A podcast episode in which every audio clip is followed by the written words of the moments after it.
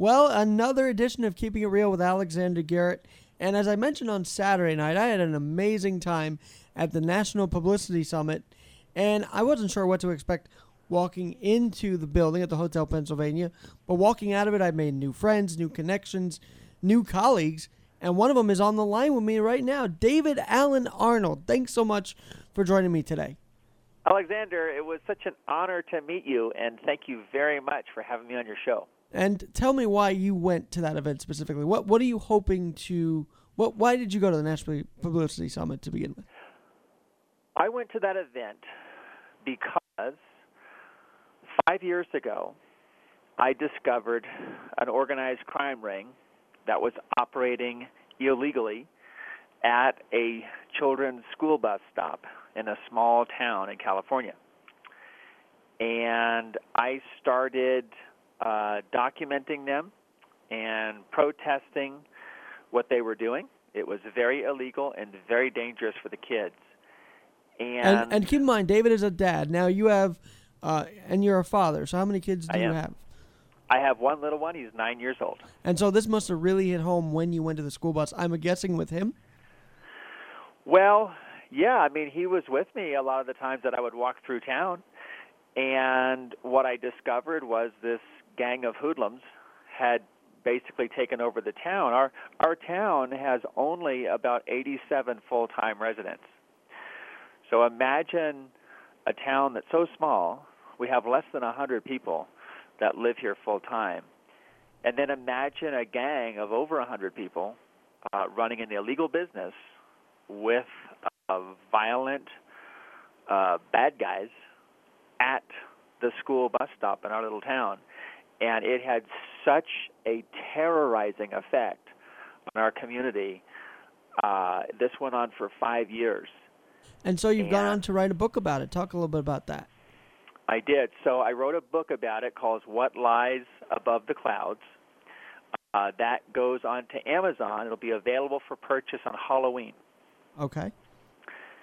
And it was a incredible, difficult challenge for me to take on a gang of people who were doing every form of crime that we have laws for and getting away with it.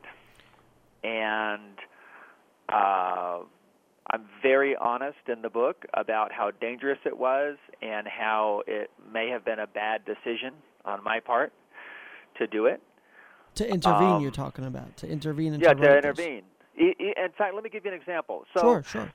so within a year, let me back up. As soon as I saw this gang at the school bus stop, I immediately started to convene meetings of my neighbors. And so we would have 40 or 50 people would come to a home in our neighborhood, and we would gather. We would share information. We would talk about what we had seen at the gang. We would talk about um, what needed to be done to notify law enforcement, to get county officials to clean up this illegal mess at our school bus stop, and to make the kids safe again at the school bus stop. However, within six months, nobody would come to the meetings. In fact, one of my neighbors told me we were talking one day, and he said, Dave, I can't be seen talking to you anymore. And I said, Oh, why is that? And he said, I'm afraid they'll kill us. And, so, right now you're sit- you're sitting at your home. Do you still feel like that could, once this book goes live, how safe do you feel like you're going to be after exposing them and and having this in the air in the public? Well, I, don't- I don't feel safe at all. I uh, I spoke to a retired uh, district attorney of, from L.A. about what was going on, and he said, "Dave, why would you publish this book? They're just going to kill you or sue you." And so you do this, and and it comes out Wednesday. And where, what do you hope? Like what what is your goal? Like what do you hope to do? You hope to survive this, obviously, firstly and, and foremost, and then get the word out about it. I'm sure. Well, you know, n- not to sound like a fatalist, but survival is not really on my list of things to do. Um, I'm not concerned with how long I live; it's how I live that matters to me. Um, if you read any of my books, if you look at my Instagram, if you uh, look at my social media, what you'll see is is that I go on adventures.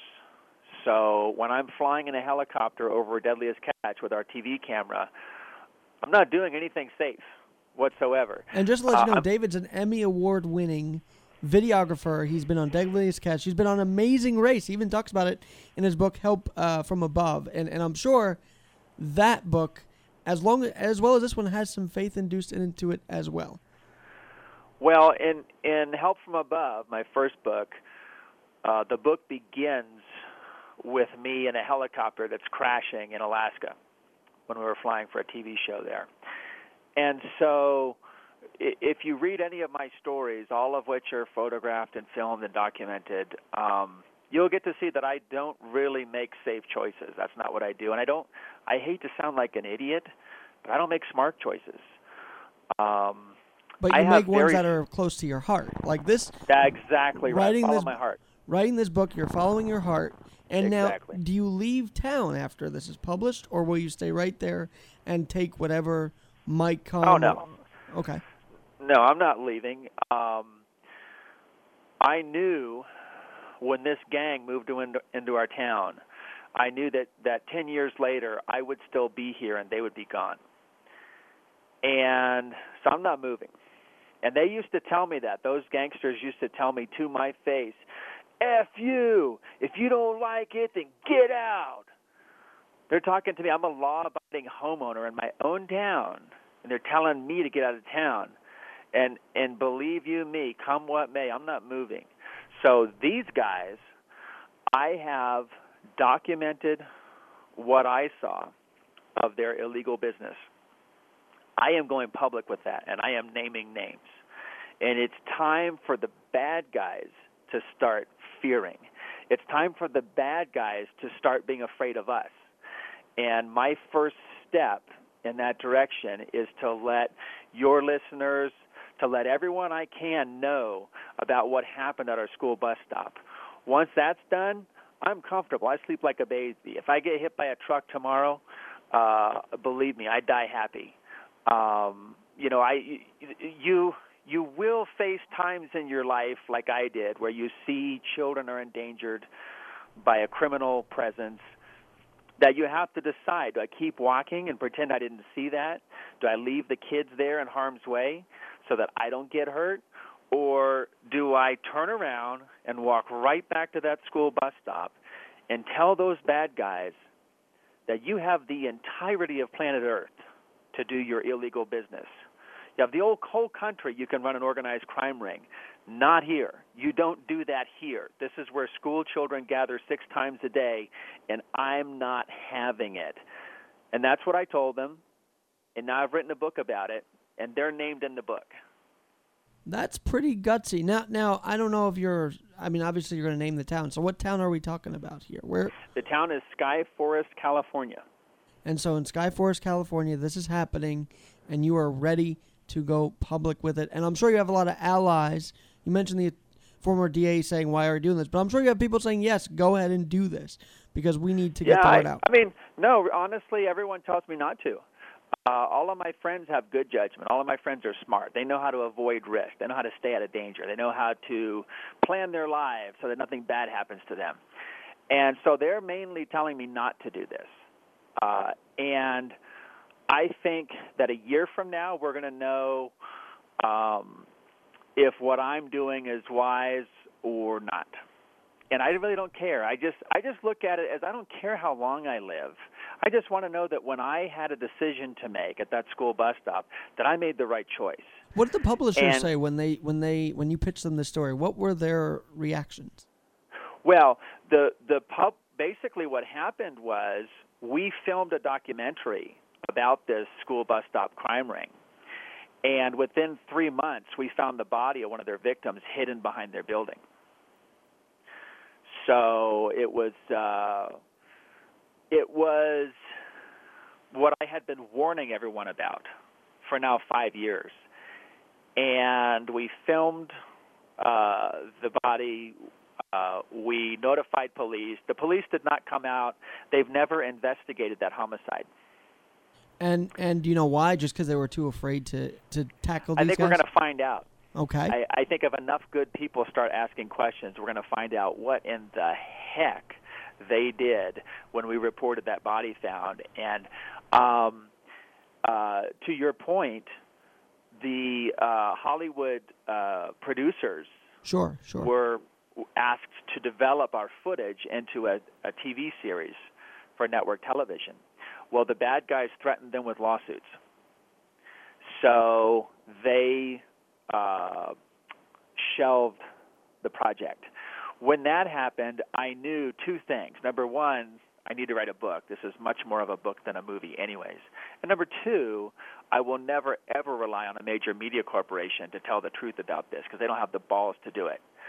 And this will have to be done by people like us, people Okay. like you and I, who who are willing to make a choice to do the right thing. In this case, to talk about and just share the story of what this is. So if if people are listening to your show and they're thinking, "Wow, this sounds really terrible," you know, somebody should do something. Well, the reality of things like this is it's always going to be people like us that do it. So if if you feel like this sounds like something that needs to be fixed, please look up the book on Amazon. It's called What Lies Above the Clouds. It is a first person memoir nonfiction account of everything I saw and heard and felt in dealing with this crime ring at the school bus stop. And talk about it. Share the story. Tell people about the book. Review it on Amazon. That's how we're going to get these guys brought to justice. And how many of them how were we're going to make other. What's that? How many of them were there in this ring? How many of them were? I would estimate over a five-year period. I would estimate minimum 300. in one small location, 300 people, Not all at once. but but, But five over- years, Over a five-year period, at least 300. I and think. and no one stopped it. That's just mind-boggling to me. Well, I mean, I think we're going to stop it. I really do. I, I think that people like you and I talking about this, sharing it, letting other people know that this happened is the very first step. Once once enough people find out about it and start to share the story and and decide, you know, as a community, as a country, is this how we want to live?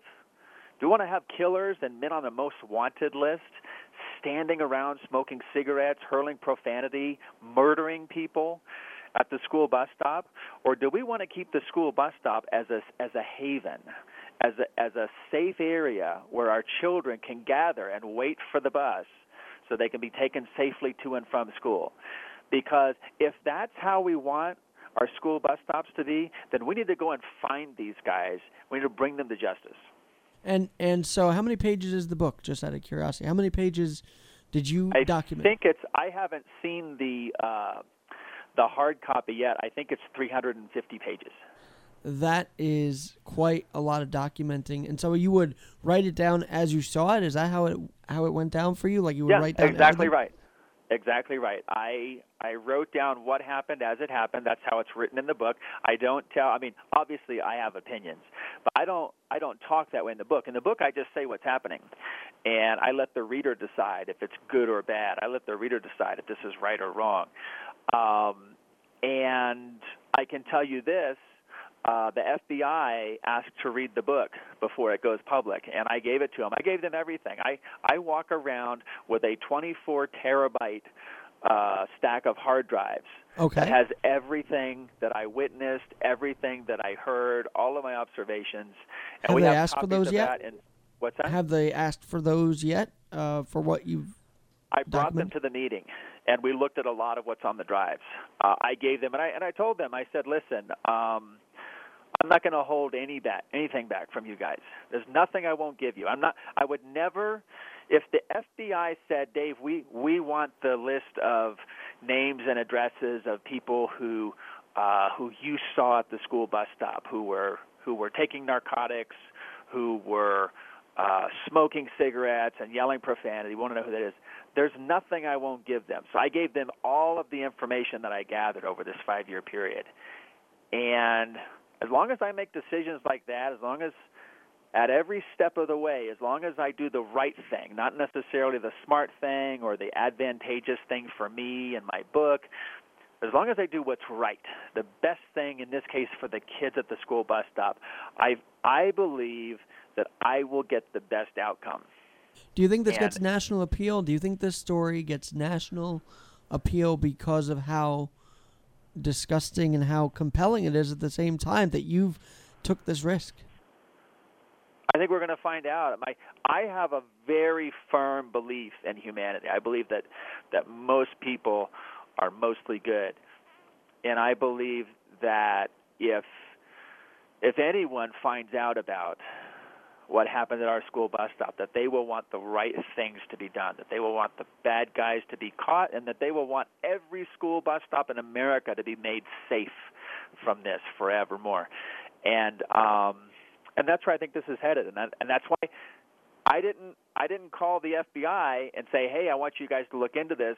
They found out about it and asked me if they could see the materials, and I gave them everything. And how did they find out about it? Uh, I met a federal agent on an airliner, and we were talking, and I, I said, What do you do? And he said, I'm an IRS criminal investigator. And I just about climbed into his lap and hugged him and kissed him. And he looked at me weird. He goes, You know, that is not how people normally react when I tell them I'm an IRS criminal investigator. And I said, Let me tell you about my neighbors. And I told him probably three things about the school bus stop gang. And his eyes got wide, and he said, Have you documented any of this? I said, There's 24 terabytes in the overhead bin. And he didn't blink. He said, I'd like to see that So you And so carry got- these materials with you all over the place. at all times. When when we got well, it, it includes everything, including the murder victim that we found hidden behind their building, the images, the the records of all of that, and and he waited when we got off the flight, and he um, he looked at what I had on my hard drives, and he looked at the the documentation that I had with me in that case, and he was flabbergasted he said, "I can't believe what you have in this box." He said, "I I want you to uh, I want you to contact uh, I want you to come in and sit down with the U.S. attorneys."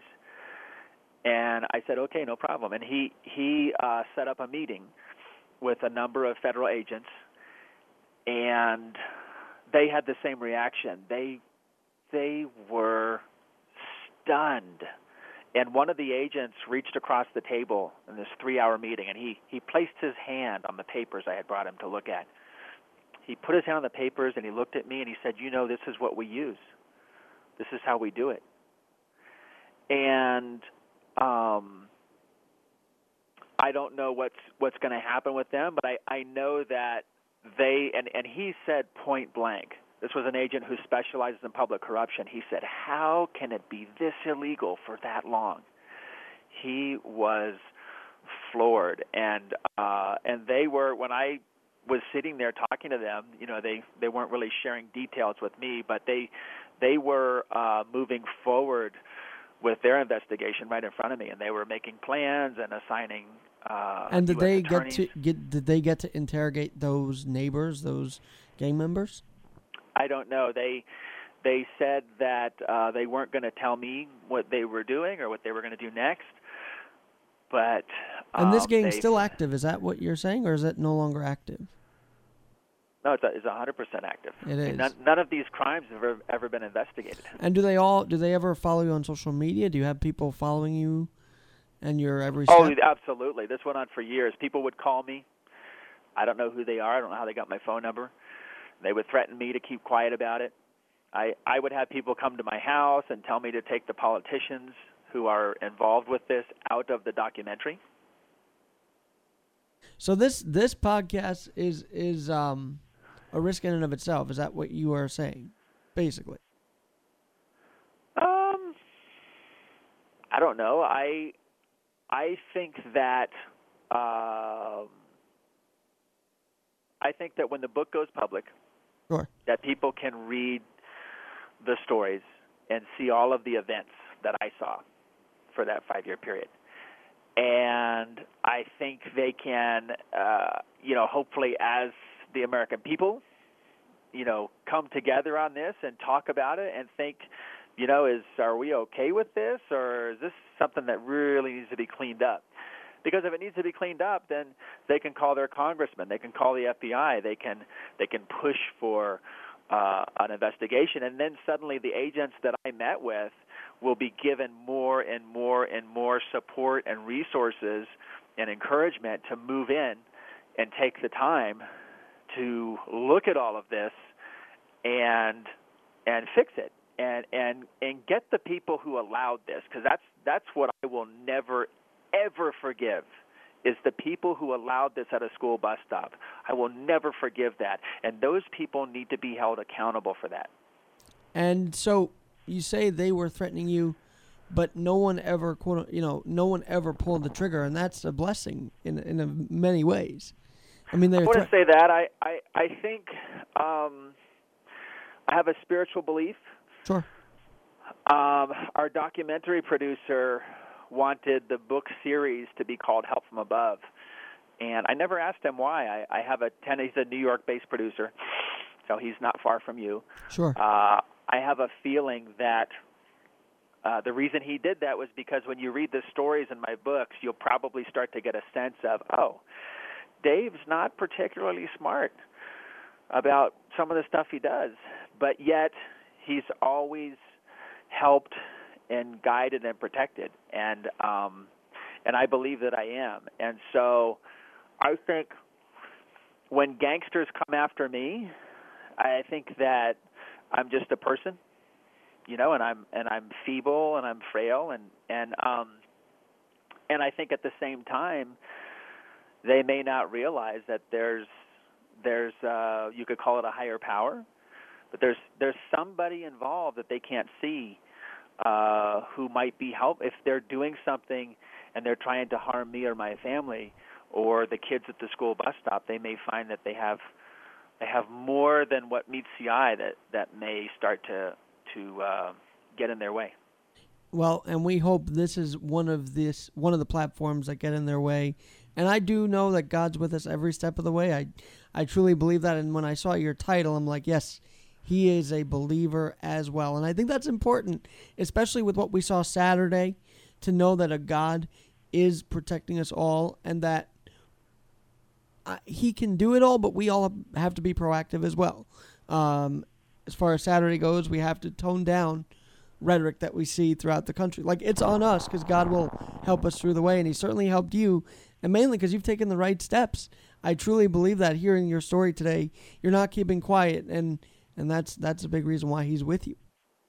Well, and thank you very much for saying those things. I, I haven't been selfish with any of this, right. and I won't be.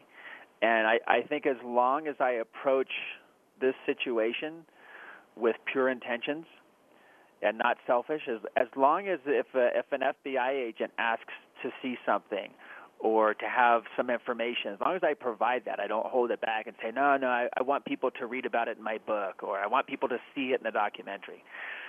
As long as I do the right thing, then yes, I, I hope that I will have help from above to to do what's right, to make our town safe again, to make other towns safe from this. And and the first part of that is to hold the people accountable for putting a, a crime ring at a school bus stop.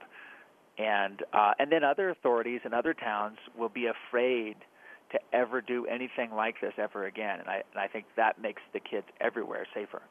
So you come to New York, you you take the flight from Cali over here, and did you see people who wanted to help you at the summit? Not just myself, but others as well.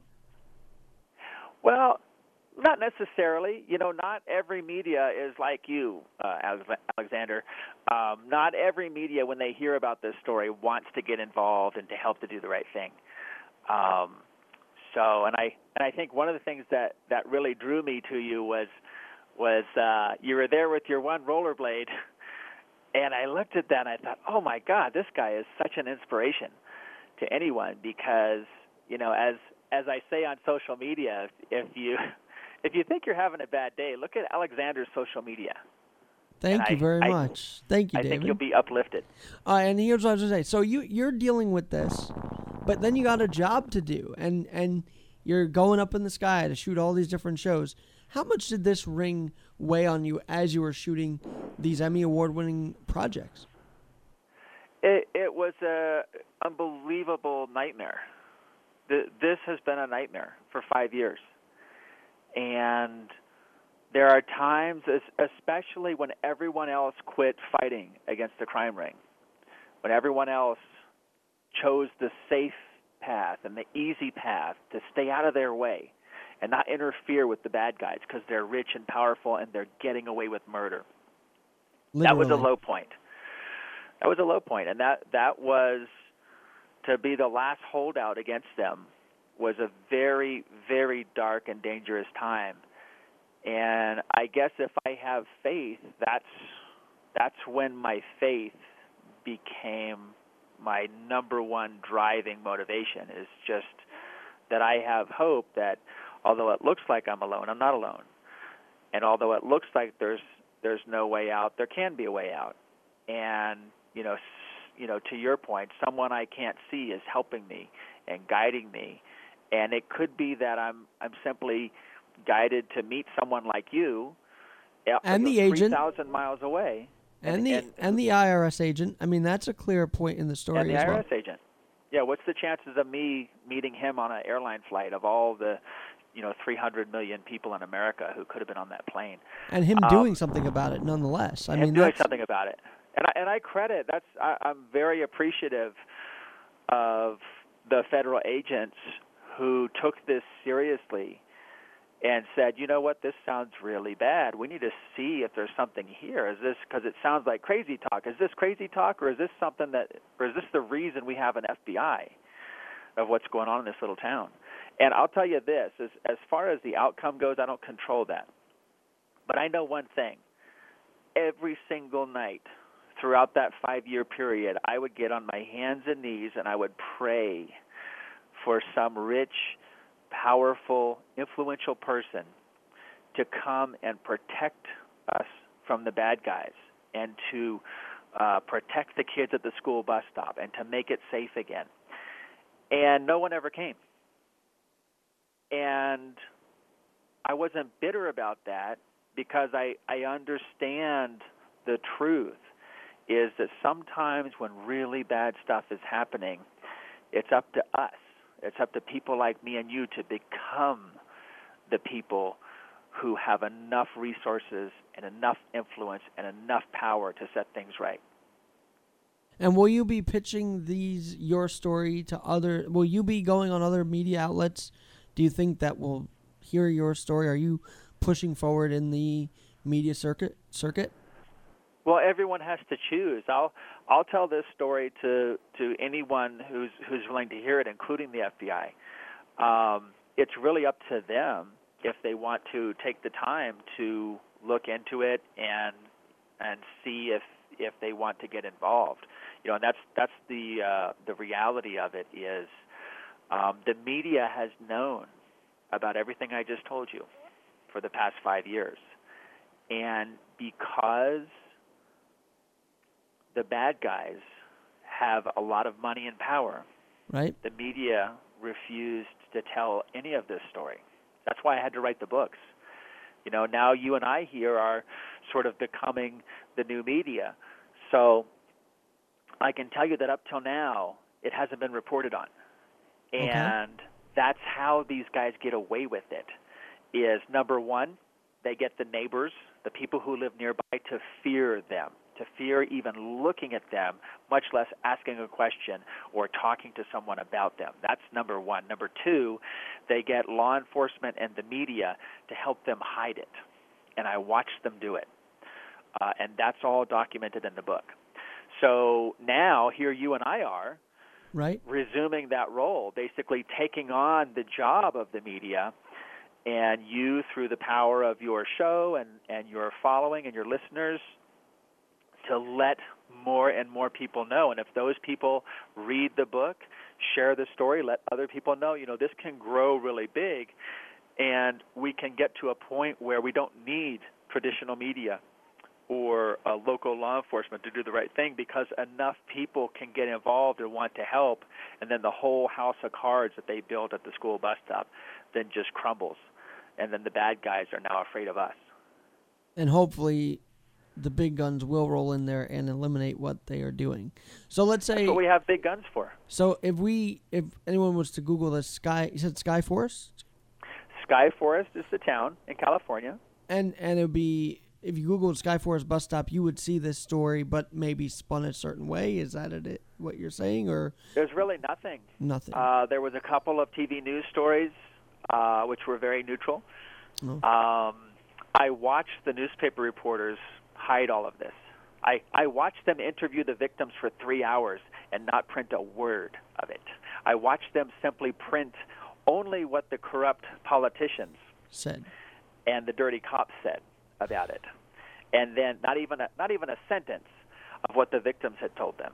And I watched them do it, and I I get it. You know, if you're a newspaper reporter in San Bernardino, you're trying to maintain your relationship with the politicians, Right. and even if they're murdering people at a school bus stop.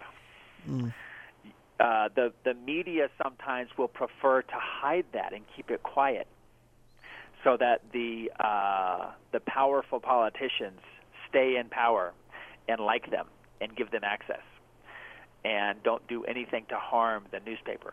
And uh, it shattered my my illusion of what the media is. I thought the media were watchdogs and they were poised and ready to protect us against any abuse of power, and they're not. They're they're basically um, they are in it for themselves, and for the most part, they won't print a word.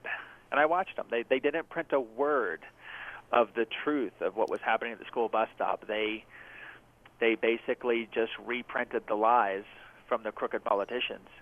But now they have a problem because my book's coming out, and in my book are pictures.